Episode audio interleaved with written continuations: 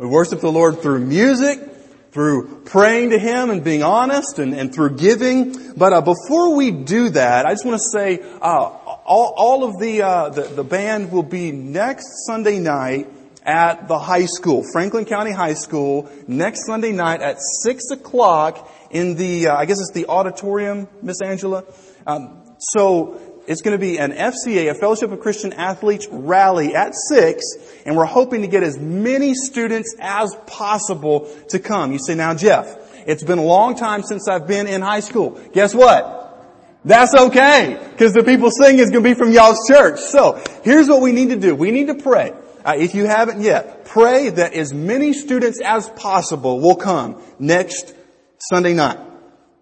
They will hear the gospel spoken. We will give the gospel testimony in between the songs and also for some of you that may be a little bit, I'm not sure about this new type of music, y'all, y'all gonna get, y'all gonna get unbaptist because I know people and I know a really good banjo picker and his name Tony Smith. We're gonna do, we're gonna, this is crazy. I don't know. This is weird. They're gonna think we're weird, weird, weird. We're gonna start off a high school rally with straight up bluegrass. I, I don't know. We're just, we're just crazy like that. So, so what we're gonna do, man, whatever your style of music is, if you're a member here, you don't have to be a member. Man, come, it's gonna be awesome. We got like, I think 10 songs or something like that. So we're hoping to see students saved. And also, if you're a bluegrass fan, you can totally get your, I don't know, is it flat footing? Okay, I was going to say drop it like it's hot, but that, that's not even the same category. Don't need to do that. Whatever your groove or your jig is, you can come and, and get it on next Sunday nights. Also, um, something, and I, I showed one of these about a month ago, this, this trophy here, and that was because of my lack of being a good researcher. Was standing in the hall with Fred Tudor, and he pointed out, Jeff, Rocky Mountain, he didn't say this, but I showed you a fifth place trophy that Rocky Mount Baptist Church softball team got back in the 80s. I did not realize that next to it was a seventh place trophy from 1985. Let's give it up, right? Seventh place, baby. 1985. That was a few years before the mullet, but the big hair was definitely in. So here's the thing. This may be prophetic, y'all. I don't even know. Guess how many teams are in this league? Seven. So hey, we don't want this to be prophetic, but, but if you uh, don't have anything to do this afternoon, come and, and the game, Michael, it's going to be at the rec field. Okay, is that down in Sontag? Okay, the rec field down in Sontag, two o'clock. Our church softball team, and some of y'all are like, why y'all playing on a, on a Sunday? This ain't a church league. You're like, can we do that? yeah. We're using this as a ministry, the team, inviting guys who don't have a church. Hopefully we'll see some guys get saved through this, but also to be out in the community. Y'all know where this is headed. What happens to most churches? They get started, they get established, and then just like a nasty ingrown toenail, they turn inward, and it's all about us and our needs. What we want to do evermore, Rocky Mount Baptist Church, and thank you Michael for, for leading this team up, is we want to be in the community. Because you can't be a light in darkness if you're always around other little lights. You see, you be in the world, but not of the world. So guys, heart to heart, what that means is that when we get into the competitive part of the game, which hopefully will be the whole, I hope we don't get blown out in the first, first inning, right? That means I'll keep y'all accountable and y'all keep me accountable. Because I don't think it will be representing very much light if Rocky Mount Baptist gets into a brawl with another team because looking at some of you hosses, the other team wouldn't be able to work for six months. So we just got to control it and channel it for the glory of Jesus. Now, two more things and we'll get to the text. This past Wednesday night, I want to brag on Rocky Mount Baptist Church. Y'all packed that fellowship hall out like it was going out of style. Some of you are like, what happened? What happened? Was there a business meeting? No, it was good. a representative from Voice of the Martyrs. They work with the persecuted church in, in areas of the world where it's illegal to be a follower of Jesus, or it's illegal, but the general population still persecutes people anyway. Had a man come. Thank you, Lee and Becky Flora for, let's give it up for them. I don't embarrass them. They, they, I didn't know. I didn't know he was coming in the area. They said, hey, he's coming. He works with Voice of the Martyrs. I was like, get out of town. So he came and he gave a, a magnificent presentation. We looked at some videos that would move your heart. And I, am not sure exactly the amount that was raised. It was well over 500, I believe. For, I mean, just on, just on like random Wednesday night. A lot of you guys got the materials and the books. Let's continue to pray for the persecuted, but something I never caught until this past Wednesday was don't just pray for them, but pray for the ones who persecute them. Go with me on this.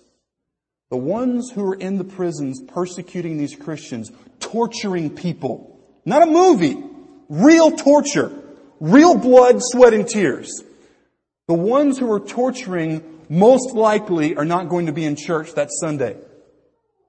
They're lost, depraved, cruel men.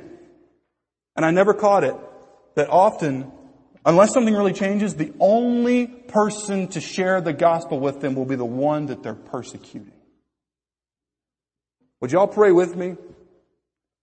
I mean, not, not right now, but like as we continue to live in these next weeks and months and year, let's pray for the persecuted, but also for the ones that are trying to get them to turn away from Christ. Powerful, powerful presentation.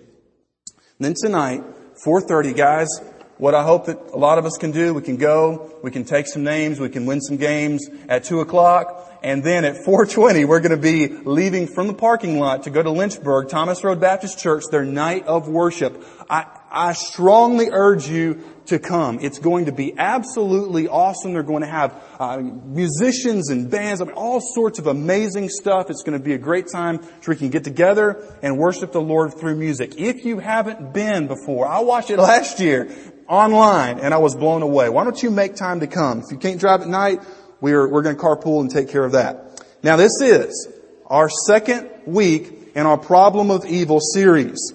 Last week, we looked at kind of a, a, groundwork message, and in case you missed that, the notes in the message are online. But here's what we basically covered. Often in life, we can blame God for our mistakes. We can make dumb financial mistakes. Can I get a witness?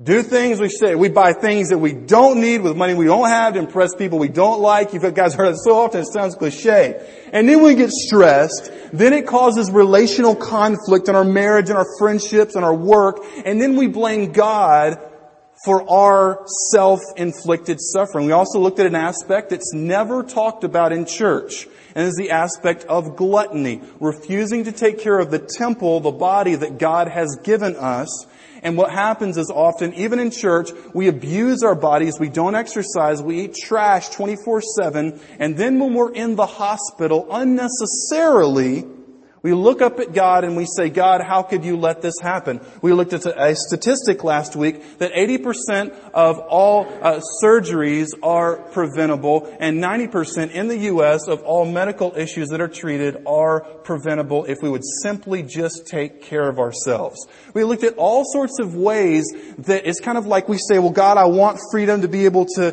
to live my life uh, for you or, or for not. And it's like God says, okay, well, here's, here's the way. Old Testament walk ye in it. We're like, okay, I'm to go this way. So it's like God gives us this bag of seeds that's our life, and we begin to sow these seeds in stupid ways, and then we turn around to God and say, God, how could you let this happen? Y'all alright? And before we approach the question of suffering and evil, we all need to take a back step and say, are the things that I'm blaming God for things that He warned me well in advance through my conscience, through friends, family, and through His Word that I disobeyed? And now I'm in my own mess because of my own disobedience. You see now, Jeff, it almost sounds like you're saying that all suffering is because personal sin. Absolutely not. Last week was just a caution light to say back up Look at God's Word, think in the past when He's warned you, if you have listened to Him and if you're experiencing what you brought on yourself, there is something called grace. Amen? to receive the grace of God in your life and to open your heart to Him as opposed to clenching your fist in the face of God for mistakes that we made even when we knew that we shouldn't. So that brings us to today and we're going to look at a message called the logical problem of evil. If you have your Bibles, go with me to Ecclesiastes chapter 12 and we will begin in verse uh, chapter 12, begin in verse 9 and go all the way through verse 14. So I'll give you some time to turn there in your Bibles, but I want to introduce this, this message this morning with the question, does the existence of evil mean that God does not exist? Let me say that one more time. Does the existence of evil mean that God does not exist? There are some people who will tell you that you cannot believe in a good God, an all-powerful God, and at the same time believe that there's evil in the world. Now there's, this is in your notes, and if, by the way, if you have a smartphone, you can go ahead and log on the church website right now, access that. We've got like five or six pages of notes if you want to follow the long version and send that to a skeptic. You say, Jeff, why does sometimes it seems like you're OCD publishing like manuscripts of your sermons almost online? Everybody check, check right here. We put content on the website to reach people with the gospel. So that when you have that, that conversation with that person who doesn't believe, we're hopefully going to address relevant stuff here. I'm like, dude, we just studied that in church last week. That's why we footnote stuff in the notes. Now, some of you guys, you're like, you're already gone. You're like, dude, I don't care. But some of you nerds, track with me on this. When you're trying to share the gospel with your skeptic, atheist, agnostic friend, and you send them what your pastor says, that's basically saying, duh. That says nothing. But if you can send them something that is organized and logical and it is supported by academic stuff, they'll be like, okay, he's talking about the guy who, who, who, who taught at Notre Dame or Harvard. Okay, I can track with that. I believe that because you're using evidence. So that's the reason why we kind of sometimes you guys look in a line like, what in the world? Why would you put so much detail? Because we love people. People have questions. We love them enough to try, through the grace of God, to answer their questions. So there are basically two uh, problems of evil. Number one is the emotional problem of evil. That's what we will begin next week. Not today. The emotional problem of evil is the pain that we experience when someone that we love dies, for example. On the other hand, there's something called the logical problem of evil, and the logical problem of evil is trying to give a rational explanation for the coexistence of God and evil. So basically here is the claim that the atheists are throwing at us believers. They would say, the existence of God, or the existence of evil rather, means that God is either not all powerful, not all knowing, or not all good. And if God is not all of those things, then He's not really God. Let me give you a statement by an atheist. J.L. Mackie. He said, in its simplest form, the problem is this. God is omnipotent, God is wholly good, and yet evil exists. There seems to be some contradiction between these three propositions so that if any two of them were true, the third would be false. But at the same time, all three are essential parts of most theological positions. And he's right. The theologian, it seems, us, must believe or adhere to all at once or cannot consistently adhere to all three. In other words, he's saying that there's no way you can believe that God is all powerful, all good, all knowing, and still believe that evil is in the world. Back in 1981, there was a rabbi named Harold Kushner who wrote a book that some of you probably have heard. It, the book title is When Bad Things Happen to Good People. How many of you have heard of the book or of the phrase? Let me see your hand. Wow. Most of us here this morning. And here was Rabbi Harold Kushner's conclusion to the question. He concluded that God desires to stop evil, but is not able to. So in other words, according to him, we serve a God who is up in heaven, stressing out, wanting to stop evil, but he just can't pull it off. So in other words, God is not, according to him, all powerful. So here's a few questions that we're going to have to ask in order to answer this question. Crucial questions on the problem, the logical problem of evil. Let's ask this question again. Who determines the purpose of life? The character or the attributes of the creator of life, he's the one who establishes the point of life. Let's go to Ecclesiastes chapter 12, beginning in verse 9. And the Bible says, this is, this is Solomon, being wise, the preacher, that, that, that's Solomon, also taught the people knowledge, weighing and studying and arranging many proverbs with great care. The preacher sought to find words of delight, and uprightly he wrote words of truth. Here we go. Verse 11. the words of the wise are like goads, and like nails firmly fixed are the collected sayings. They are given by one shepherd. My son, beware of anything beyond these. Of making many books there is no end, and much study is weariness to the flesh, of the flesh. Students, can I get an amen on that? Former students, still recovering psychologically. Verse 13. The end of the matter, all has been heard. Fear God and keep His commandments, for this is the whole duty of man. For God will bring every deed into judgment with every secret thing, whether good or evil. So in other words, we have to answer this question. What is the point of life? Now, the Bible here says that it comes, the point of life comes from the one shepherd. This is obviously speaking of Jesus. The one who designs life, their character or their attributes determines what the point of that will be. Another point in verse 12 would be that education without God ends in hopelessness and depression. Notice he's saying here, he says, it's no end, it's wearisome to the flesh. And by the way, if you were to back up in the book of Ecclesiastes, you would find the phrase, vanity of vanities, emptiness, all is meaningless time and time and time again. Because, go with me on this, those of you who love to read, you, you, you thirst after knowledge, when you see a book, it's just like, I mean, like, I love you. I haven't read you, but I love you. You're a nerd, alright? Some of you are like, it's him, it's her, right? You, you, you just, you, you, you thirst after knowledge. Notice, and we don't have time this morning, but if you just did a little survey of the most famous philosophers to have ever lived, all of the ones who were not believers were people that, I don't know if a pastor should say this, but people you did not want to party with.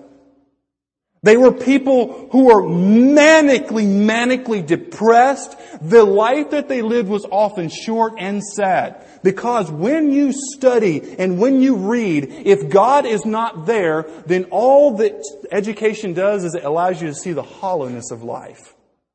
It allows you to quicker and more effectively see that this thing is a sick joke. It's pointless.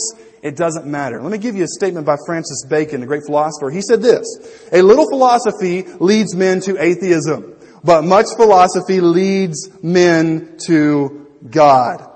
So, you say, Jeff, what is the purpose of life? Well, we've got two options. One, people today say the purpose of life is to be happy.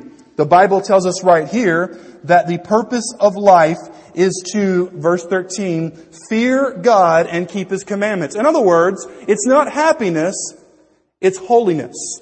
The point of life is not for you to try to feel good. The point of life is for you to come to know God. Let me give you several statements relating to happiness and suffering. This is from William Lane Craig. He says, there are certain instances of suffering that are utterly impossible to produce happiness, but they're not useless in producing the knowledge of God. If you think that the point of life is happy, happiness, you will see no reason in much of human suffering. But if the point is to get to know God, as we'll study next week, suffering is a clarion call. It is God's megaphone to get our attention. So in other words, if you're, if you're a skeptic here today, or, or for those who listen online, and you're like, God can't be real because there's so much suffering. You cannot argue against the existence of God because more, because so many people are unhappy, because happiness is not the point of life. Are we all tracking together this morning?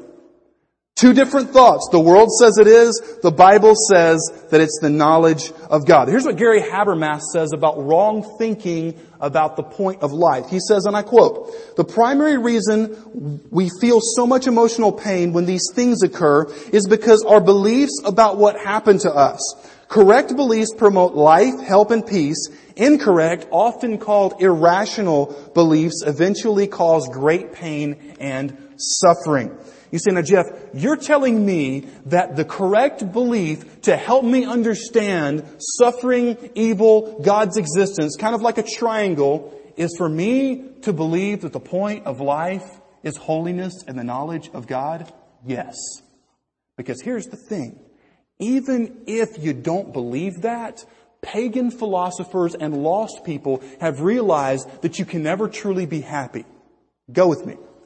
If you get a good job, if you get a very good looking husband or wife, if you have great kids, they all do well, there is no guarantee that all of that cannot be stripped away by a drunk driver, by cancer, by job loss, by something freakish happening at the very end of your life like Priam of Troy. Those of you who've seen the movie Priam of Troy had everything a man could ever want and he lives just long enough to see everything that had always made him happy torn away by the circumstances of life. Unbelievers, understand this. Even if you don't believe the Bible, you cannot ever say that you're truly happy until somebody says it to you after you're dead if you didn't experience cataclysmic suffering because you don't have a guarantee that what, quote, makes you happy will still be in your life. The point of life, according to the Bible, is to fear God and keep His commandments. The Westminster Confession, a great Christian uh, statement several centuries ago said that the chief purpose of man is to glorify God and enjoy Him forever. That means that you, the point of your life is to glorify God and to enjoy Him for who He is and also what He has given you. You see now Jeff, what about what the atheist said a few minutes ago? I'm still hung up on that. He said that we can't hold to God's all power, all knowing, uh, all good and they're still evil. Let me give you five things that the atheist must prove in order for there to be a logical problem from evil at all. Number one, the atheist must prove, now once again, we're not talking about give a probability case, we're talking about prove absolutely. Prove that God and evil are incompatible. Alvin Plantinga, a great Christian philosopher, said, the atheist must first show why God and evil are incompatible.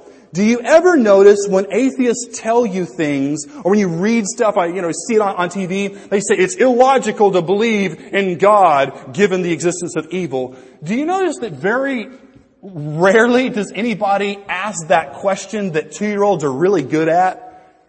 Or do they talk at two, three, whatever, whatever it is? You know, little kids. Why, why, why? But just to ask the question, why are, why is God incompatible with the existence of evil? In other words, what you must prove if you're an atheist is you must absolutely prove, this is key, that God could not bring about a greater good by allowing the existence of evil than if he had a world in which there was no evil allowed. As an atheist, what you must do is you must prove that there is no exception to the rule, that there's never a way that God could bring good from evil. And you see, it almost gets, for, for an atheist, uh, if you hear it listening online, you're very rational because what you do is you talk about terms of evil. Well, evil is this, evil is this. Well, what is evil? Simply put, evil is a failure to do what is right. Well, if there is no God, then there's nobody to really tell us what's wrong or right. It's just up to you and your culture and your group and your nation. Also, with understanding this, as Christians, we believe that mankind is in a state of rebellion against God. Amen, church? And just newsflash, if you call yourself a Christian here today and you say, I believe that people are basically good, man, man re- you may not have any friends because if you did, you realize they're not perfect. Read your Bible and look around. You realize that the Christian who knows their Bible, they're not totally surprised at things like what happened in Boston.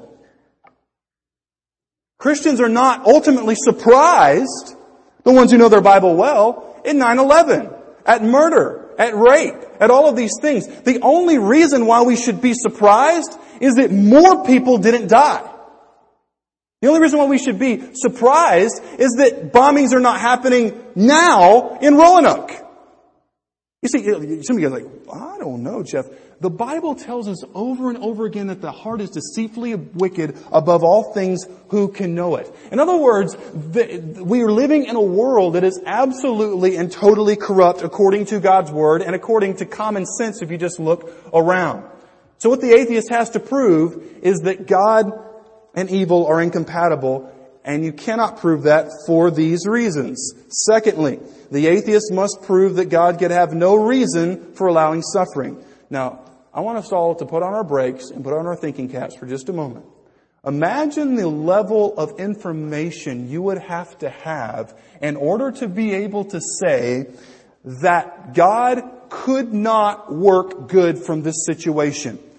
The level of knowledge and data that you would have to have in order to say God has no reason for allowing this evil thing to exist. In other words, what you'd have to have, folks, is you'd have to have absolute and total knowledge, and nobody can really have that. You can't have it.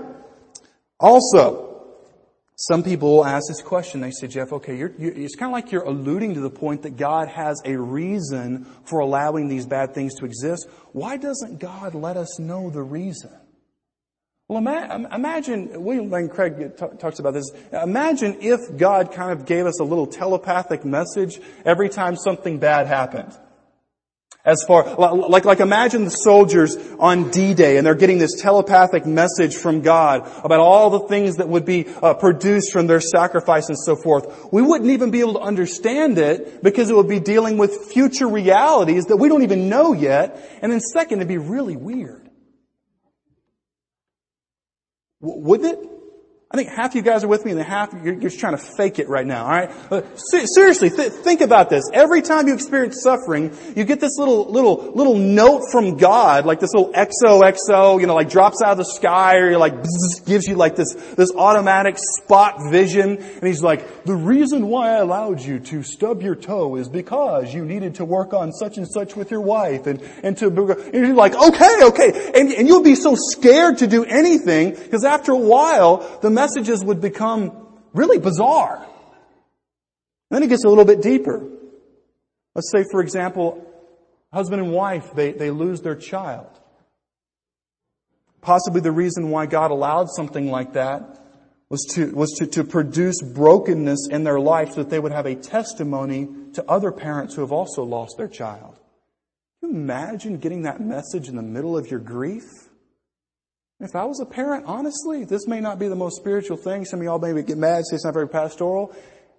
Like with my brother dying of cancer, people like, I get Facebook messages, oh, we told this story of your brother to our youth group and somebody got saved. I'm like, whoop-de-doo.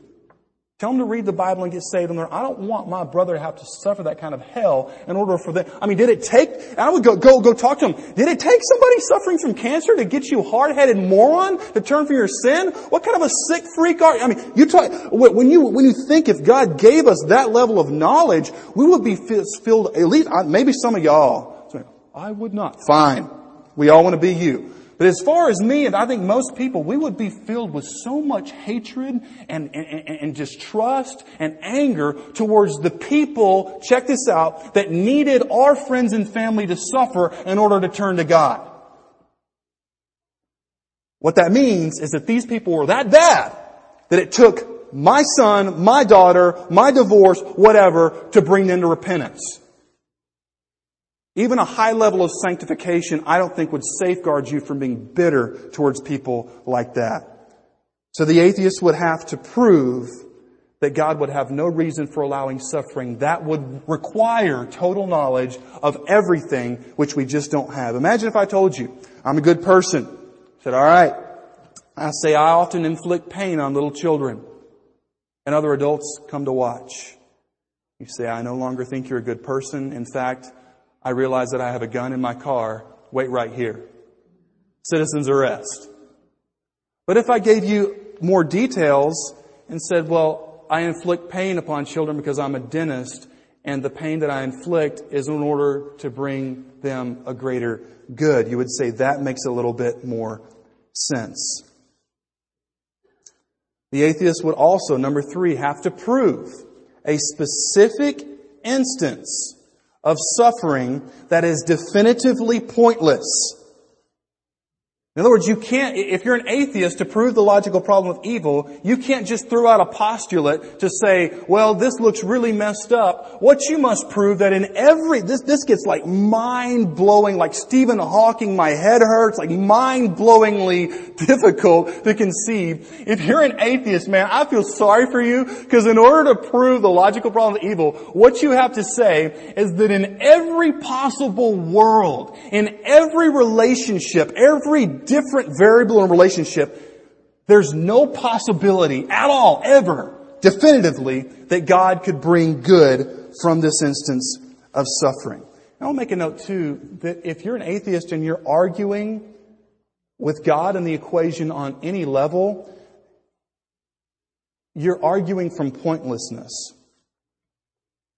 If God does not exist, let's, let, us let us turn the coin over. If God does not exist, then evil does not exist. This, some of y'all, you're like, hold on now, Pastor Jeff. I think you may be losing me. Go. Think about this. If God does not exist, there is no ultimate right or wrong, right? It's simply what people and cultures want it to be, which that's what we hear often by people like my age and, and even older today. Well, that's good if that's your truth, but my truth is this. If God does not exist, then there is no ultimate wrong or right. So atheists, why are you trying to disprove the existence of God through evil? Here's an argument. If God does not exist, then objective, objective right and wrong do not exist, right? Well, we know that objective right and wrong exists. Things like rape are absolutely wrong. Even though some cultures have practiced that, they're still, we know it in our heart, wrong. Uh, torturing babies, something horrendous as that, we know deep down that that is wrong, right church?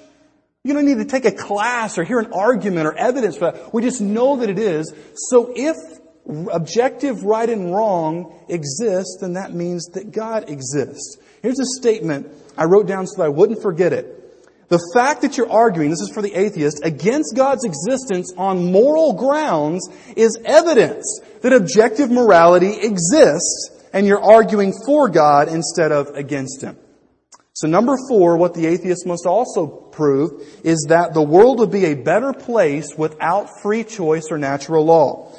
Now, some people say, Jeff, couldn't God have created the world in such a way that He could create us like not as robots, but then the minute that we choose to do something wrong, God like steps in like a parent and He like stops our wrong action. Well, if that was the case, number one, we would still be robots, right? Things like, for example, love. What is love? Love is you taking a chance to invest and put yourself out there for someone. Think, uh, so some of you firefighters and police officers, courage, which what you guys exhibit every time you go on duty. Courage to run to the gunfire when everybody else is heading where?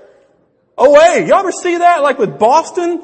I just wanted to like drive up there and give a high five, give a hug to those policemen, and even, even some, even some of the reporters like throwing their cameras on their back. That, man, that's huge money for a reporter to get that kind of footage. They're like, forget that mess, throw the camera on the back, I'm helping somebody who's bleeding out. Heroism and courage and honor. But if there's no possibility for you to choose against that and take the road to cowardice, then courage could not exist. Love could not exist. If God created a world in which we were always determined to do every little thing right and we had no ability to follow God or not, then that means things such as loyalty would not even exist. Do you realize that when you are loyal to someone, you're choosing against being disloyal, which sometimes can be a pretty appetizing option? As an atheist, you've got to prove that a world with no choice would be better than one with it. And even Sue said to Jeff, hold on, what if God could have created it? We still have that choice and we make those choices, but, but he kind of comes in and he takes care of it. That means that, go with me on this, our hearts would become so dark because even though, let's say we developed hatred in our heart towards someone else, we wanted to act to harm them or to speak a bad word about them, that means that we knew that Daddy God would step into the equation and fix it anyway. That means that our hearts have become so evil and so dark. It means that we would have sin in here, but know that we'd never be able to carry it out. And as the generations grew, our hatred of God and other people would get to a level that would be absolutely insane. And one other uh, illustration I would use here is, uh, guys, you know, we, we need to be safe with softball, but maybe one of you guys uh, gets a bruise on your leg. Maybe, and Paul, y'all need to pray for Paul He's a pitcher. And, and if you've never pitched in, in men's softball, you know that a softball can come at you really fast. But I think, Paul, you've had all your ninja classes. He's good to go. So he's a ninja. Pray for him that he can avoid balls and catch them and whatnot. But let's say that one of you guys gets an injury and you've got a bruise. You go into the doctor, the bruise is on your calf. And he says, you've got a deep bruise. We can fix that bruise. You will never have to worry about that bad boy again. Bring in the saw. You say, come again. And he says, we'll just amputate that sucker right here now. You won't have to worry about that, at all. That is the logic of some atheists who say, if God would simply eradicate the ability of humans to obey God or disobey God, then thereby we would have suffering and evil taken care of. It would simply create a bigger problem. And then our last point. You say, Jeff, how should I approach the suffering and evil that I encounter in my life?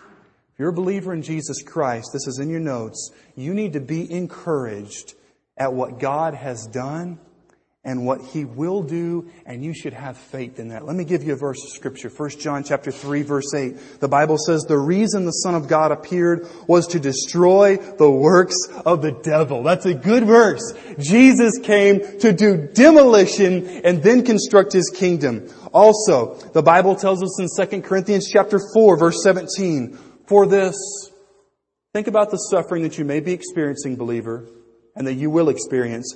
For this light momentary affliction is preparing us for an eternal weight of glory beyond all comparison. The great Christian songwriter J.J. Heller, she's got some great music. There's a song that says, even when I can't trace your hand, I can still trust your heart. And if you're an unbeliever, how should you approach the suffering that you've encountered in your life? You need to look back at history, at how God has logically fulfilled His prophecies through His Son. And you need to place your faith right now in Jesus Christ. And by the way, let me, let me just say this. The people who have read the stuff, they've read the big books, do y'all realize that on the university level, that the logical, y'all, y'all need to get excited about this, especially if you went to school back in the 60s and 70s. Do y'all realize on an academic level, Harvard, Yale, Oxford, Cambridge, cream of the cream of the crop, like ivy beyond ivy. Do y'all realize that academically, the logical problem of evil is dead? You realize that? That it has been so shown to be a fallacy that even atheists say that there is no logical problem with the existence of evil along with the existence of God because Christian philosophers have shown that God could always have reasons for allowing evil that we may not know about. And that sounds basically like what we hear in church, that we should have faith. Faith in what He's done and faith that He will solve the problems that we don't see any solution to right now. If you're an unbeliever, your step right now before God is to humble yourself, repent of your sin, and place your faith in Jesus and have your evil, your heart changed for the glory of God.